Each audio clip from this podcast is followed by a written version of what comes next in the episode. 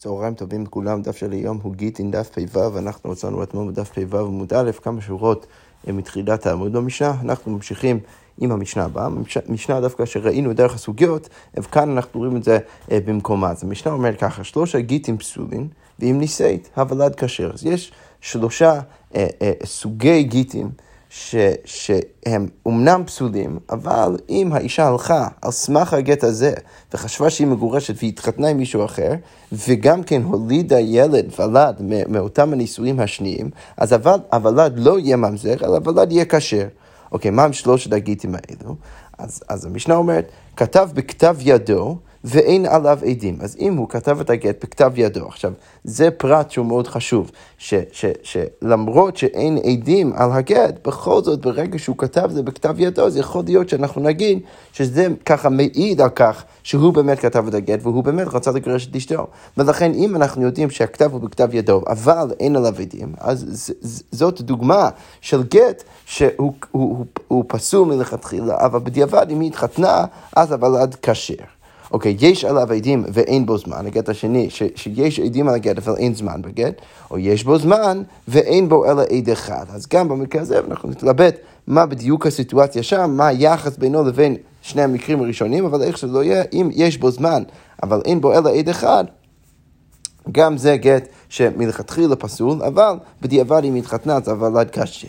המשנה אומרת, הרי אילו שלושה גיטין פסולין, ואם ניסית ולד כשר, כמו שאמרנו בהתחלה. יפה. עכשיו, אחרי כל זה, המשנה באה ומביאה את שיטתו של רבי אליעזר, שאנחנו מכירים אותו אה, כבר כמה, כמה וכמה פעמים במסכת, בתור השיטה שאומרת שעדי מסיר עקרתי, כל מה שחשוב לרבי אליעזר זה העדים שנמצאים ברגע מסירת הגט מהבעל לאשתו, וזה אפילו לא משנה אם יש עדים ש, שחתומים בתוך השטר, אז הבלזר אומר על כל זה, אף על פי שאין עליו עדים, אלא שנתנו לה בפני עדים, לא רק שכשר בדיעבד והוולד כשר, אלא כשר מלכתחילה, וגובה מנכסים משועבדים, ואפילו יכולה להשתמש בגט הזה להוכיח שהיא מגורשת, ואז... אה, אה, אה, לכאורה להשתמש בכתובה כדי לגבות עם הכתובה מנכס משועבדים. בגמרא אנחנו נבין את זה קצת אחרת, נפרש את זה קצת אחרת ונבין שיש פה איזשהו פער בין שני החלקים של המשך בלעזר, שבהתחלה הוא מדבר על גט ובסוף הוא מדבר על שטר, אבל איך שלא יהיה, כרגע ככה נפרש, שאין העדים חותמים על הגט אלא בפני תיקון העולם. אז בא ואומר, למה אני אומר את כל זה? כי העדים שחתומים על הגט זה לא ממש מעלה ומוריד מדין הגט עצמו, אלא זה סתם בפני תיקון העולם, שמא אולי העדים מסירה ימותו ואתה לא תוכל למצוא אותם, אתה לא תוכל לוודא שבאמת האישה הזאת מגורשת. אבל מלכתחילה, מדאורייתא, אה, מעיקר הדין, רבי אליעזר יגיד שמה זה, אתה אפילו לא צריך עדים שחתומים על השטר, כל, כל עוד יש לך עדים ש, שרואים את מסירת הגט או מסירת השטר, אז הכל יהיה בסדר גמור. אוקיי, אז הגמרא פותחת עם, עם, עם שאלה מאוד בסיסית, רגע, אתה, אתה לכאורה משמע מהמשנה, שיש רק שלושה מקרים שבהם אנחנו נגיד שמלכתחילה הגט פסול ובדיעבד הוולד כשר. אז הגמרא אומרת, ותו לקה, מה, אין לך עוד דוגמאות כאלו? הגמרא אומרת, והאיכא גט ישן, הרי יש גט ישן, שלגבי גט ישן, מה אמרנו? אז אמרנו שגט ישן זה גט שהבעל התייחד עם אשתו אחרי שהוא כתב אותה, וראינו שם שיש מחלוקת בית שמאי ובית הלל, אם אפשר להשתמש בגט הזה. אז לכאורה משמע שם שהגט הזה הוא פסול, אבל מלכתחילה פסול, אבל בדיעבד כשר. אבל הגמרא אומרת, לא, שמה זה לא דוגמה כמו המשנה, כמו המשנה שלנו, כמו הגיטין במשנה שלנו. למה? כי הותם הגמרא אומרת לא תצא שמה בדיעבד אם היא תתחתן, היא לא חייבת להתגרש. אבל הוכה תצא, אבל כאן היא חייבת להתגרש. אז מאוד יפה שאנחנו רואים שהוולד כשר, אבל להגיד שאם היא התחתנה היא לא חייבת להתגרש, זה אנחנו לא נגיד. היא חייבת עדיין להתגרש. עכשיו, כפי שאנחנו נראה בעוד כמה שורות בהמשך הסוגיה, השאלה הזאת, האם היא חייבת להתגרש או לא מבעלה השני, זה בדיוק, אה, זה תלוי במחלוקת. אז כרגע, עוד שנייה אנחנו נגיד הפוך, אבל כרגע הגמרא מניחה שהכה תצא, שבמקרה שלנו, בגיטין המופיעים במשנה שלנו, היא חייבת להתגרש ולצאת מביתו של בעלה השני, לעומת גט ישן, ולכן גט ישן לא היה אמור להיות חלק מהרשימה. אבל הגמרא אומרת, כמו שאמרנו עכשיו, הניחא למאן דאמר תצא, זה מאוד יפה, אליבא דמאן דאמר שכאן היא חייבת לצאת. אבל אלא למאן דאמר שכאן לא תצא, שהיא לא חייבת להתגרש ברגע שהיא התחתנה עם מישהו אחר. אז מה יקרה למהם? הרי זה בדיוק כמו גט ישן, למה גט ישן לא מופיע ברשימה של המשנה שלנו? אז כמו אומרת לו, הותם, מתי אמרנו שאי אפשר, ש, ש, באיזה מובן אמרנו שהגט פסול מלכתחילה? במובן הזה ש... ש, ש, שהבעל לא אמור להביא את הגט לאשתו. אבל הגמרא אומרת, הותם בכל זאת, ברגע שהוא מביא את הגט לאשתו, תינשא לכתחילה. היא כן יכולה להתחתן לכתחילה. אבל הוכה אצלנו, אמנם היא לא חייבת לצאת. אליבא דמאן דאמר ככה במשנה שלנו, אם היא, מתחתנת עם מישהו שני, אבל בכל זאת, ברגע שהיא קיבלה את הגט, היא עדיין לא אמורה להתחתן מלכתחילה. הוכא דיעבד. אז רק להבהיר את העניין, יש פה כמה וכמה דרגות של בדיעבד ולכתחילה. יש פה, אנחנו סימנו בעצם לפחות שלוש דרגות של לכתחילה בדיעבד. יש, או, או בעצם ארבע, יש גט שאפשר לה, אפילו להביא את הגט מלכתחילה. אוקיי, זה גט קשה לגמרי. יש גט שאפשר... אה, שמלכתחילה אתה לא אמור להביא את הגט, אבל ברגע שהבאת את הגט, אז כבר הכל נחשב כבדיעבד, ולכן היא יכולה אפילו להתחתן מלכתחילה. זה מה שאנחנו אומרים לגבי הגט ישן. ויש גט שלא רק שה, כשהבעל כתב את זה, הוא לא אמור להביא את זה לאשתו, אלא אפילו כשהוא הביא את זה לאשתו, אז עדיין אשתו לא אמורה להתחתן לכתחילה. זה בדיוק מה שאנחנו אומרים להגיד על הגיטין שלנו במשנה, שהיא לא, אפילו כשהיא קיבלה את הגט, היא לא אמורה להתחתן מלכתחילה, אבל אם היא התחתנה, אז היא לא חייבת לצאת. ויש אפשרות גם כן להגיד על הגיטין שלנו, שלא רק כשהבעל כתב את הגט, אז לא אמור להביא את זה לאשתו, אלא אפילו כשהוא הביא את זה לאשתו, היא גם כן לא אמורה להתחתן. ואפילו אם היא התחתנה, היא אמורה לצאת.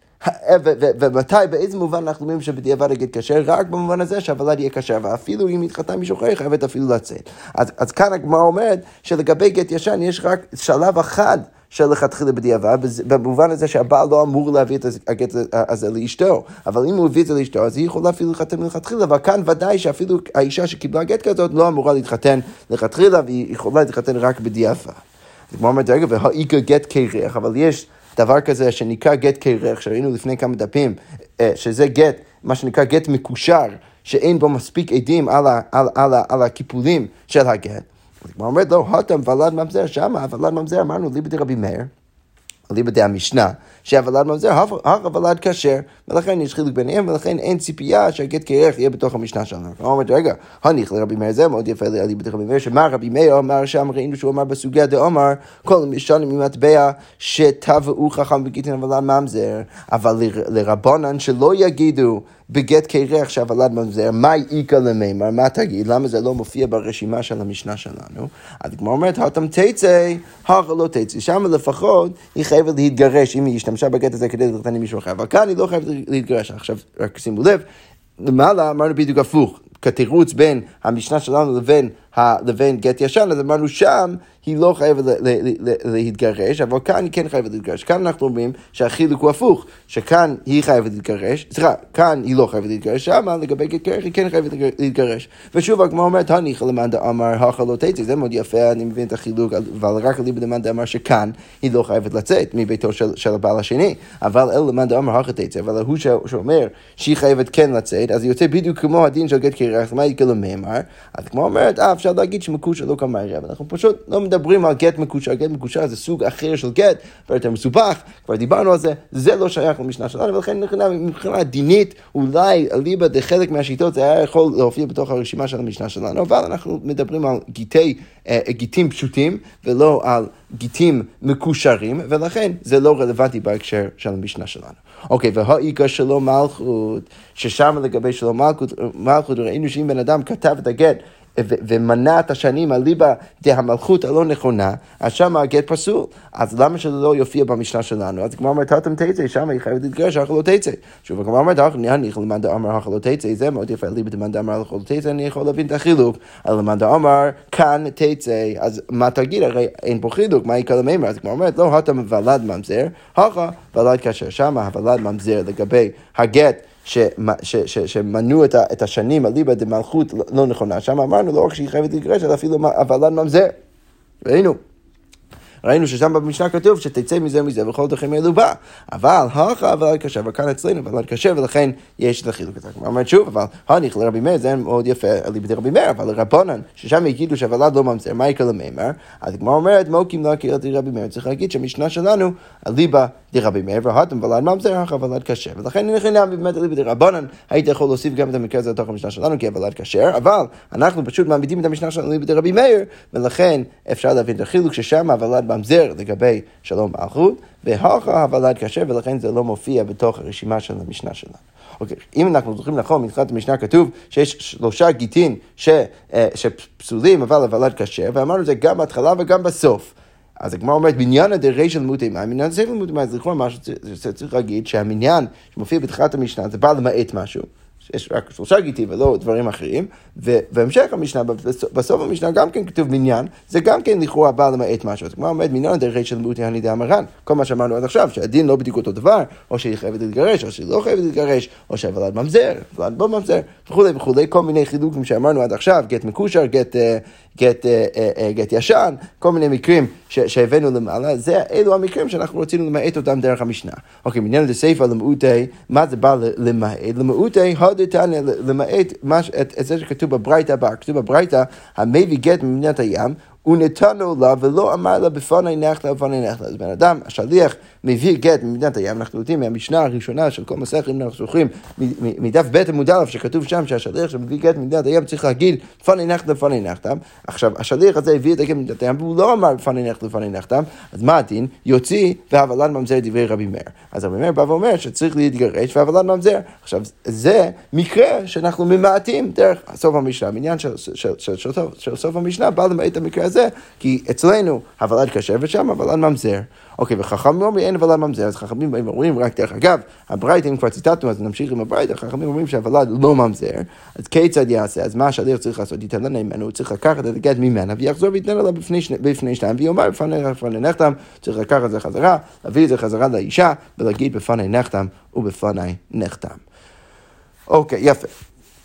עכשיו, אחרי שהבנו אה, אה, אה, קצת את, את המבנה של המשנה, למה מופיע רק שלושת הגיטים האלו, איזה מקרים אנחנו מנסים למעט, אז כאן אנחנו ניכנס ממש לדינים של המקרים עצמם. אז אמרנו במשנה שאם יש גט שכתב בכתב ידו ואין עליו עדים, אז זה דוגמה של גט שהוא פסול מלכתחילה בדיעבד, הוולד כשר.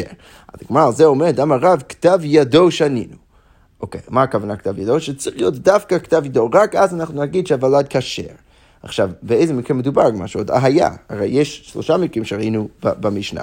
אז אמרו, אילי מה הרשע, אם אתה רוצה להגיד שמדובר על הרשע, ש, ש, שהוא כתב את הקטע בכתב ידו ואין עליו עדים, הרי פשיטא. מה כתוב במשנה? כתב ידו כתב, כתוב במפורש, אז מה אני צריך את הרב לחדש? שצריך להיות דווקא כתב ידו. ואלא המציאתה, אולי מדבר על מקרה של, של האמצע. אבל את, באמצע אני לא צריך שום פרמטר ש, שמחזק את הגט מבחינת העדות. הרי הרי לכאורה הכתב יד, זה שאני יודע שזה כתב, יד, כתב ידו של הבעל, אז זה מחזק את, את, את העדות שמופיע בגט. ולכן במקרה הראשון אז ראינו למרות שאין עדים, ברגע שזה כתב ידו, אז יכול להיות שהגט הזה יהיה קשה בדיעבד. אבל אם אתה רוצה להגיד שזה, מה שרב אומר שזה צריך להיות דווקא כתב ידו מוצב על המקרה האמצעי, זה יוצא לא הגיוני, כי שם אני לא צריך שום חיזוק. הרי יש עליו עדים, במקרה השני יש עליו עדים רק אין בו זמן. אז זה שזה צריך להיות דווקא כתב ידו, אם, אם אתה רוצה להגיד שרב מוסף על המקרה הזה, אז זה יוצא לא הגיוני, כי זה, זה לא הגיוני להגיד ששם זה צריך להיות דווקא כתב ידו. הרי יש לי עדים, יש לי את כל החיזוק שאני צריך, שאני צריך מבחינת העדויות. אני צריך אולי רק לטפל בשאלה של הזמן, אבל, אבל זה שזה כתב ידו לא עוזר, לא מעלה ולא מוריד לגבי הזמן, ולכן ברור שרב לא מוסף על המקרה השני. אלא מה צריך להגיד? אלא הסיפא צריך להגיד שרב מוסף על הסיפא. שכתוב בסיפא יש בו זמן ואין בו אלא עד אחד. אוקיי, עכשיו רב יגיד ששם הוולד יהיה כשר דווקא כתב ידו ועד, דווקא במקרה שזה כתב ידו של הבעל ועוד עד אחד. אבל אם זה כתב סופר ועד, ואין, ויש פה רק עד אחד, ו, ולא הכתב של הבעל, הכתב של הסופר, אז לא, אז אנחנו לא נגיד שהוולד כשר, אז אנחנו אפילו נגיד שהוולד ממזר. אוקיי, יפה, אז כל זה שיטתו של רב. אבל שמואל אמר אפילו כתב סופר ועד, אפילו אם זה כתב סופר ועד, שהרי שנינו כתב סופר ועד, כאשר הרי יש לנו משנה שאנחנו תכף, תכף נפגוש אותה מחר, בעזרת השם בדף פ"ז עמוד ב', ששם כתוב שאם יש את הכתב של הסופר ועד אחד, אז הגט הזה כשר. עכשיו שמואל בא ואומר, ולכן גם כאן במשנה, אם יש עד אחד, אפילו אם זה כתב הסופר, אז הגט יהיה כשר. אז הגמרא אומרת, רגע, ורב, מה יגיד? לכאורה המשנה מפורשת דלא כשיטתו. רב יגיד, מי דומי? שמה זה מקרה אחר לגמרי, כמו שרש"י מסביר. שמה, כפי שאנחנו נראה עוד שנייה גם דרך הגמרא, רב יגיד, מדובר על מקרה לא רק שזה כתב הסופר ועד אחד, אלא שאפילו הסופר עצמו חתם יחד עם העד. ולכן בעצם יוצא שיש לך שני עדים. ולכן שמה אולי אפשר להגיד שהגט קשה, ולא רק שהוא קשה בדיעבד, אלא אפילו קשה לכתחילה. אז, אז, אז לכן אתה לא יכול לדמות את המקרה שם במשנה לבין המקרה שלנו, שזה קשה רק בדיעבד. רב יגיד, הותם תנסי לכתחילה. הכה דיעבד, ולכן ברור שמדובר במקרים שונים לגמרי. ומה החילוק ביניהם? כמו שאמרנו עכשיו, כמו שרש"י מסביר, ששם מדובר במקרה שאפילו הסופר חתם, ולכן יש פה שני אנשים שחותמים. אז שם זה מעולה, אבל להגיד שרק הכתב סופר ורק עד אחד זה מספיק אפילו להכשיר בדיעבד, זה אנחנו לא נגיד מעולם. במקרה הזה של המשנה, אם זה לא כתב ידו, אז באמת הוולד יהיה ממזר. אוקיי, אבל שמואל מה יגיד? לא קשה, אני יכול להבין עדיין את החילוק. הו, בספר דמובק, שם מדובר לא בהכרח על מקרה שהסופר חתם. זאת לא הסיבה. רב יגיד, מה הסיבה שאנחנו מתירים לכתחילה? בטח בגלל שגם הסופר חתם על הגט, ולכן זה היה קשה מלכתחילה, ולכן אתה לא יכול להשוות בין המקרה שם לבין המקרה שלנו. ולכן אצלנו, אם זה רק הכתב של הסופר, יחד עם העד, אז ודאי שהוולד יהיה ממזר. שמואל יגיד, לא, זה לא בהכרח החילוק. אתה יכול להגיד ששם למה אפשר להתחתן לכתחילה? לא בהכרח בגלל שגם שהסופר חתם יחד עם העד, אלא אפשר פשוט להגיד, הו בספר דמובהק, שם מדובר, מדובר על סופר שהוא מובהק, שהוא יכתוב את הגט רק, אנחנו יכולים להיות בטוחים שהוא יכתוב את הגט רק במקרה שהבעל אמר לו לכתוב את הגט, ולכן ברגע שיש גם סופר מובהק וגם כן עד אחד, אז, אז, אז, אז באמת הגט יהיה קשה לכתחילה. ואצלנו, בספר זה לא מובהק. אבל בכל זאת, ברגע שיש לך סופר ויש לך עד אחד, אז הגט כשר בדיעבד, אפילו אם בספר זה לא מובהק, וזה בעצם החילוק, ולכן שמואל אוחז עדיין בשיטתו, שבא ואומר שאתה לא צריך שהסופר יחתום, אפילו אם יש לך סופר ואין, אז הגט כשר לפחות בדיעבד, ורב יגיד, לא, במקרה הזה כל עוד הסופר לא חותם, אז הגט פסול. ו- ומתי אנחנו אומרים שהגט קשה בדיעבד? רק במקרה שזה כתב ידו של הבעל יחד עם עד אחד. אוקיי, כמו אומרת, וכן אמר רבי יוחנן, רש"י מסביר, וכן אמר רבי יוחנן, כמו רב, כתב ידו שני צריך להיות דווקא כתב ידו. כמו אומרת, אמר לי רבי אלעזר, הרי יש עליו עדים, אז, אז רבי אלעזר, רש"י מסביר, חושב שרבי יוחנן בהתחלה מדבר על המקרה האמצעי, שיש עליו עדים ואין בו זמן, אז כמו אומרת, אמר לי, רבי יוחנן אומר, אסייף, אני דיברתי על המקרה השלישי, ולכן יוצא בדיוק כמו הדיון שקיימנו למעלה, שרבי יוחנן אומר בדיוק כמו רב, שבמקרה הזה, כשיש עד אחד, צריך להיות דווקא כתב ידו של הבעל. אוקיי, עכשיו השאלה שאנחנו אה, דיברנו עליה בעמוד א' אה, בדרך עקיפין, כאן אנחנו רואים את זה במפורש, האם בכל המקרים האלו, אמרנו אמנם שהוולד קשה, אבל עדיין יש שאלה האם האישה חייבת להתגרש ולצאת מביתו של בעלה השני או לא. אז כמו אומרת, זימנין אמר רב, לפעמים רב אמר תצא, זימנין אמר רב לא תצא, לפעמים הוא אמר שהיא לא חייבת לצאת. אז הגמרא אומרת, כיצד? מתי רב יגיד את זה ומתי רב יגיד את זה? אז הגמרא אומרת, יש לה בנים, לא תצא. אם יש לה בנים, אז היא לא חייבת לצאת. למה? כי אז היא יוציא לעז על הבנים שלה מבעלה השני, וכולם יחשבו שהם ממזרים, לא יבינו שמצד אחד היא חייבת להתגרש, מצד שני הם כשרים. זה אנשים לא יבינו, לא יוכלו, לא יוכלו לאחוז ולהגיד ביחד, ולכן ברגע שיש עדים היא לא חייבת לצאת, אבל אין לה בנים, אז תצא. הגמרא אומרת, מדיב מר זוטרא בר טוביה, וכולן שהיו בהן ספק קידושין או ספק גירושין, הרי לכל טוב לא מתיימר. אוקיי, מה המקרה?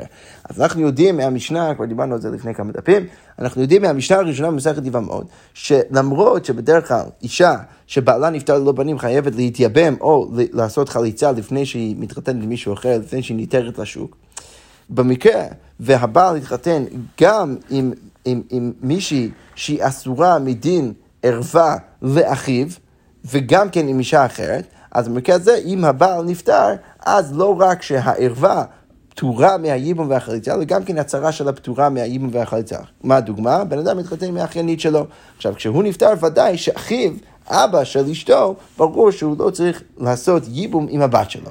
אז היא פטורה מהייבום והחליצה, אה, וזה ברור.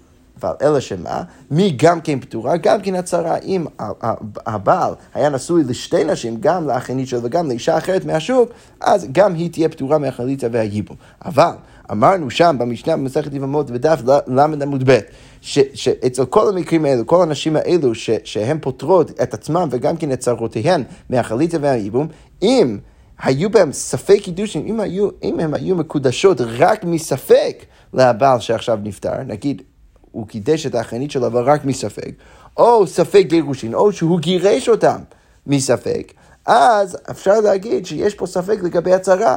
מצד אחד אפשר להגיד שהיא באמת פטורה מן הייבום והחליצה, כי היא על הצד שבעלה באמת היה נשוי גם כן לה, לאיסור ערווה, אז זה פותר גם אותה מחליצה וייבום, אבל מצד שני, יש אפשרות גם להגיד שהיא באמת חייבת בחליצה וייבום, למה?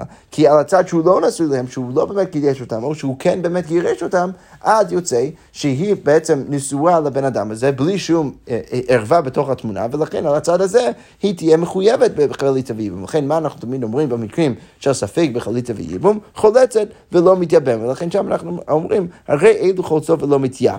אוקיי, יפה. עכשיו, ממשיכה המשנה עכשיו ואומרת, כיצד ספק קידושין, מה זה מקרה של ספק קידושין? זרק לה קידושין, ספק קרוב לה, ספק קרוב לו, זהו ספק קידושין, יפה, מקרה שגם דיברנו עליה לפני כמה דפים. אבל מה זה ספק קידושין? שם אנחנו אומרים שכתב בכתב ידו ואין עליו עדים, בדיוק המקרים שלנו. אם הוא כתב זה בכתב ידו ואין עליו עדים, יש עליו עדים ואין בו זמן, יש בו זמן ואין בו אלא עד אחד. הרי זה ספק גירושין, בכל המקרים האלו זה מה שנקרא ספק גירושין. אוקיי, עכשיו זה, זה אומר שמה? שבמקרה הזה, ספק גירושין, אז, אז, אז אנחנו אומרים שהצרה חייבת חליצה, ואז אה, אה, אה, אה, היא חייבת חליצה, ואז היא יכולה להתחתן בשוק, אבל היא לא מתייבמת. עכשיו, הגמרא אומרת, היא אמרת לא תצא, ואם אתה רוצה להגיד שבכל המקרים האלו אישה שהיא התגרשה בצורה הזאת, שהתחתנה עם מישהו אחר לא חייבת להתחתן, לא חייבת לצאת, אז זה אומר שאיך אנחנו נתייחס לגירושין האלו? אנחנו נתייחס אליהם כגירושין שלמים לגמרי. אנחנו נראה שהאחיינית תצא על פי, על סמך המקרים האלו, על סמך הגט הזה, והיא תתחתן עם מישהו אחר.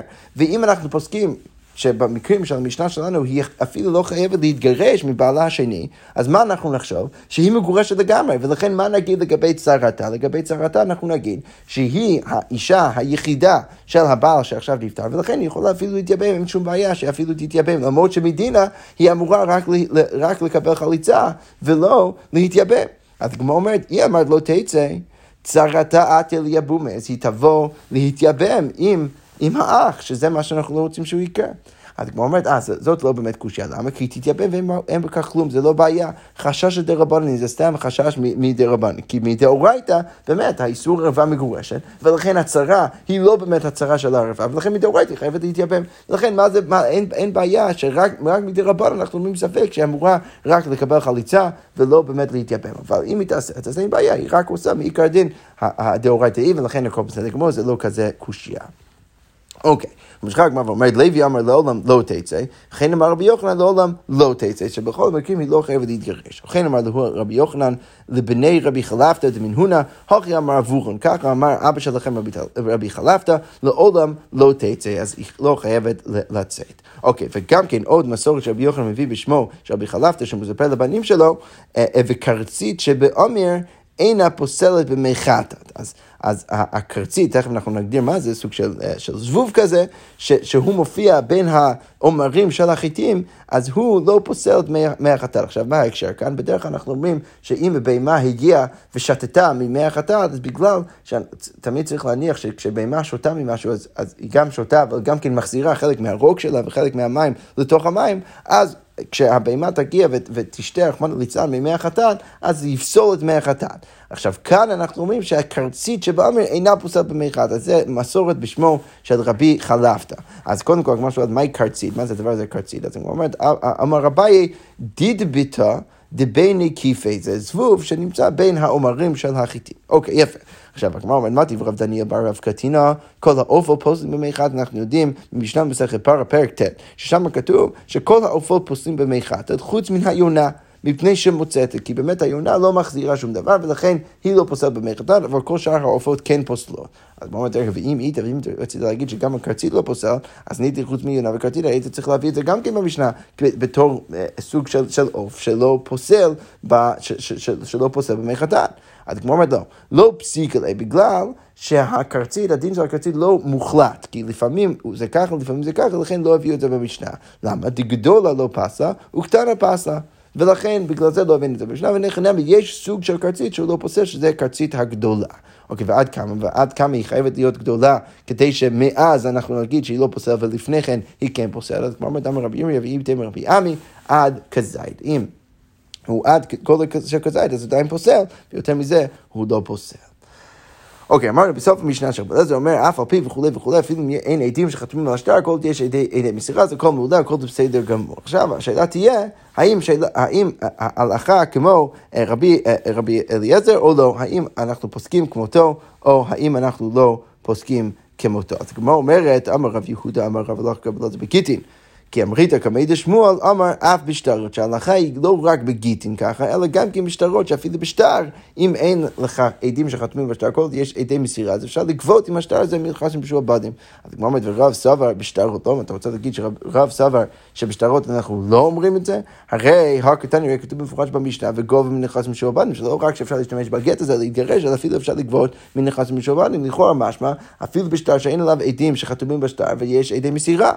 אז כמו אומרת לא, רב אלעזר תרתי יום, צריך להגיד שרב אלעזר אומר שני דברים, הוא אומר גם כן לגבי גיטין וגם כן לגבי שטרות. רב סבא לא כבדי בחד, בגיטין הוא מסכים איתו, ופלג עלי בחד וחולק אותו בשטרות. וכן אמר רבי יעקב בר אידי, אמר רבי יושב בלוי, ולא רב אלעזר בגיטין. ורבי ינאי אמר אפילו ריח הגט אין בו. מה הכוונה אפילו ריח הגט אין בו? שהגט הזה הוא כל כך פסול, כשאין עדים שחתומים עליו, לא רק שאי אפשר להתגרש על ידי גט הזה, אלא אפילו אין ריח הגט בו, ולכן היא לא אפילו פסולה לכהונה. זה, זה, זה עוד שלב הרבה יותר מוקדם מאשר להגיד שזה גט כשר. אז לכאורה משמע שרבי ינאי ממש פוסק בדיוק הפוך מהבלה, זה לא רק שזה כשר, אלא אפילו זה כל כך פסול שזה אפילו לא, אין בו ריח הגט, היא עדיין תהיה מותרת להתחתן עם כהן. אז כמו אומרת רבי ינאי, לית לידי רבי אלעזר, מה הוא לא פוסק כמו רבי אלעזר, אה, לא פוסק כמו רבי הרי כולם, כמו שאמרנו עכשיו, כולם פוסקים כמו רבי אלעזר. אז כמו אומרת לו, מה רבי ינאי התכוון להגיד? איך גמר? לרבנן שחולקים רבי אלעזר, אז הם יגידו אפילו ריח הגט אין זה כל כך פסול שאפילו אין ריח הגט, אבל אני חנן שגם רבי ינאי פוסק כמו רבי אלעזר. וכן רבי יוסי ברבי חנינא אמר, יש לך רבי אלעזר בגיטין, רבי יוחנן אמר, אפילו ריח הגט אין בו. הוא אומר, רגע, למה רבי יוחנן ליד ליד רבי אלעזר, הוא לא פוסק כמו רבי אלעזר, אחי אמר, בדיוק כמו שאמרנו, למה לרבנן, לשיטתם של רבנן, אז אפילו ריח הגט אין בו. כשלח רבי אבא בר זבדה למרי בר מר באים מיני מרב הונא, שאלנו את רב הונא, הלך רבי אלעזר בגיטין או אין הלכה, עד הרי נח נפשי ודרב הונא, בדיוק בשלב הזה רב הונא נפטר.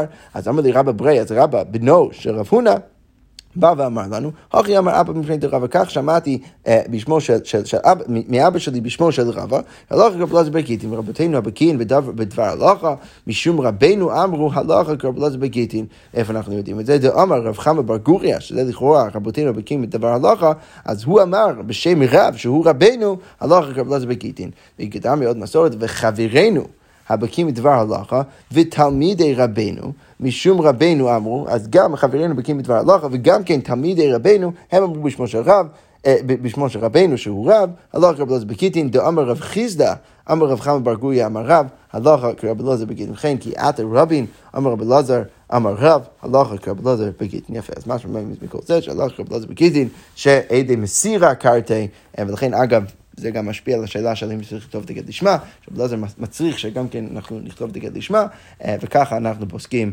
למעשה להלוכה.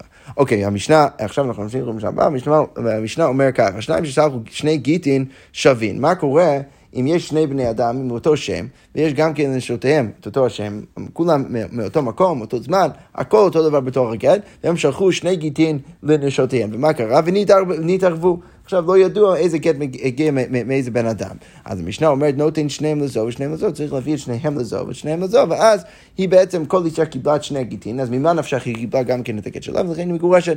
לפיכך, אבל אם עובד איך מהם לפני שהביאו את זה לאנשים, אז הרי השני בטל, כי אנחנו לא באמת יודעים לאיזה אישה זה שייך. אוקיי, חמישה שכתבו כלל בתוך הגט, מה, מה קורה אם הם, הם, הם כתבו בתוך הגט כלל שמוצע בעצם על, על, על כל הגירושין של כולם, איש פלוני מגרש פלונית ופלוני פלונית.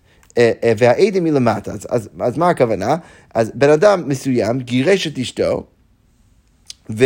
גם כן הוא גירש את אשתו, וגם כן הוא גירש את אשתו חמישה פעמים. אז כתוב, נגיד, אה, ראובן אה, אה, פלוני מגרש את שרה, ויהודה מגרש את לאה, ושמעון מגרש את, את, את, את רבקה, וכולי וכולי, ובסוף כתוב, את, יש לה חתימה של העדים, והעדים למטה, אז כולם כשרים, ויינתן לכל אחד ואחד, אז כולם כשרים, ופשוט צריך להביא את הגט לכל אחד ואחד מהאנשים, ואז כל אחד מהם גרושות. אבל אם היה כותב טופס לכל אחד ואחד, אם רק אם כתוב, ביום פלוני, במקום פלוני, גירש ראובן את שרה. ביום פלוני במקום פלוני גירש יהודה את רבקה. ביום פלוני במקום פלוני גירש לוי את, uh, את רחל. אז, אז אם באמת יש טופס, יש סיפור לכל אחד ואחד מהמקרים האלו, אז מה אנחנו נגיד? אנחנו כבר לא נגיד שבהכרח העדים מוסבים על כל מקרה ומקרה, אלא שם המשנה אומרת, את שהעדים ניכרים עמו כאשר רק ה... אה, אה, אה, סליחה, אולי דילגתי, היה כותב טוב וזה כל ואחד והעדים מלמטה, אז זה שהעדים ניכרים עמו כאשר זה רק המקרה האחרון, זה מקרה שאני ודאי יודע שהעדים מוסבים עליו, ושם זה באמת יהיה קשה, וכל שאר המקרים זה לא יהיה קשה. אוקיי, אז כמו אומרת, ברישה שאמרנו שיש את שני הגיטין והתערבבו ביחד עם אותם השמות, ואפשר לתת את שניהם לשני אנשים, והכל בסדר גמור, ושניהם תהיו אה, מגורשות, אז הגמור אומרת, מה נתן, מי הטענה של המשנה? הגמור אומרת, אמר רבי ירמיה דלא קרבי לא, צריך להגיד שהמשנה שלנו דווקא לא זה כמו לעומת כל מה שאמרנו למעלה שהלא קרבי לא, כאן אנחנו אומרים שהמשנה שלנו לא כמו רבי אלעזר, למה? תהי רבי אלעזר, כי באמת רצינו לפסוק כמו רבי אלעזר, כיוון דאמר עד מסיר קרתי, ברגע שרבי אלעזר אומר, שהעדים, עדי מסירה קרתי, אז הלא ידי בהמינהו כמגרשה. הוא צריך לדעת, מה הוא לא צריך? הוא לא צריך ש... אה, אה, שרבי אלעזר לא צריך שיהיו באמת עדים חתומים בשטר. ומה הוא כן מצריך? הוא כן מצריך עדי מסירה, שאפשר שהעדים יראו את מסירת הגט האישה. עכשיו, אם הם לא יודעים איזה גט הם צריכים לראות בנתינת, בנתינתו לאישה מסוימת, אז הם לא יכולים באמת להעיד על, על, על, על המסירה. הם יכולים להעיד אולי לוגית, ממה נפשך, הם לא יודעים איזה גט ניתן לאישה ואיזה גט היה אמור להינתן לכל אישה. ולכן, לכאורה, לפי רבי אלעזר, הגט הזה צריך להיות פסול, והמשנה שמכשירה כנראה לא סובר כמו רבי אלעזר. כלומר, אמר אביי, או אביי אמר, לא אפילו תמר רבי אלעזר, אפשר להגיד שאפילו רבי אלעזר, למה? כי אימה דבוי רבי אלעזר כתיבה לשמה, אולי רבי אלעזר מצריך כתיבה לשמה, אבל נתינה לשמה מבעיה, האם באמת מצריך נתינה לשמה? לכאורה לא, ולכן למרות שכל עוד אני מניח שכתבו את הגט לשמה, למרות שאני לא יודע בהכרח שהייתה מסירה לשמה, כל עוד אני יודע שהביאו את הגט לאישה, ממה נפשך, אז זה כבר מספיק, ולכן זה יהיה כשר אפילו אה, אליבא דשיטתו של רבי אלעזר. יפה, אנחנו נעצור כאן, ונמשיך מחר בעזרת השם עם הסוגיה הבאה. Shkoyar.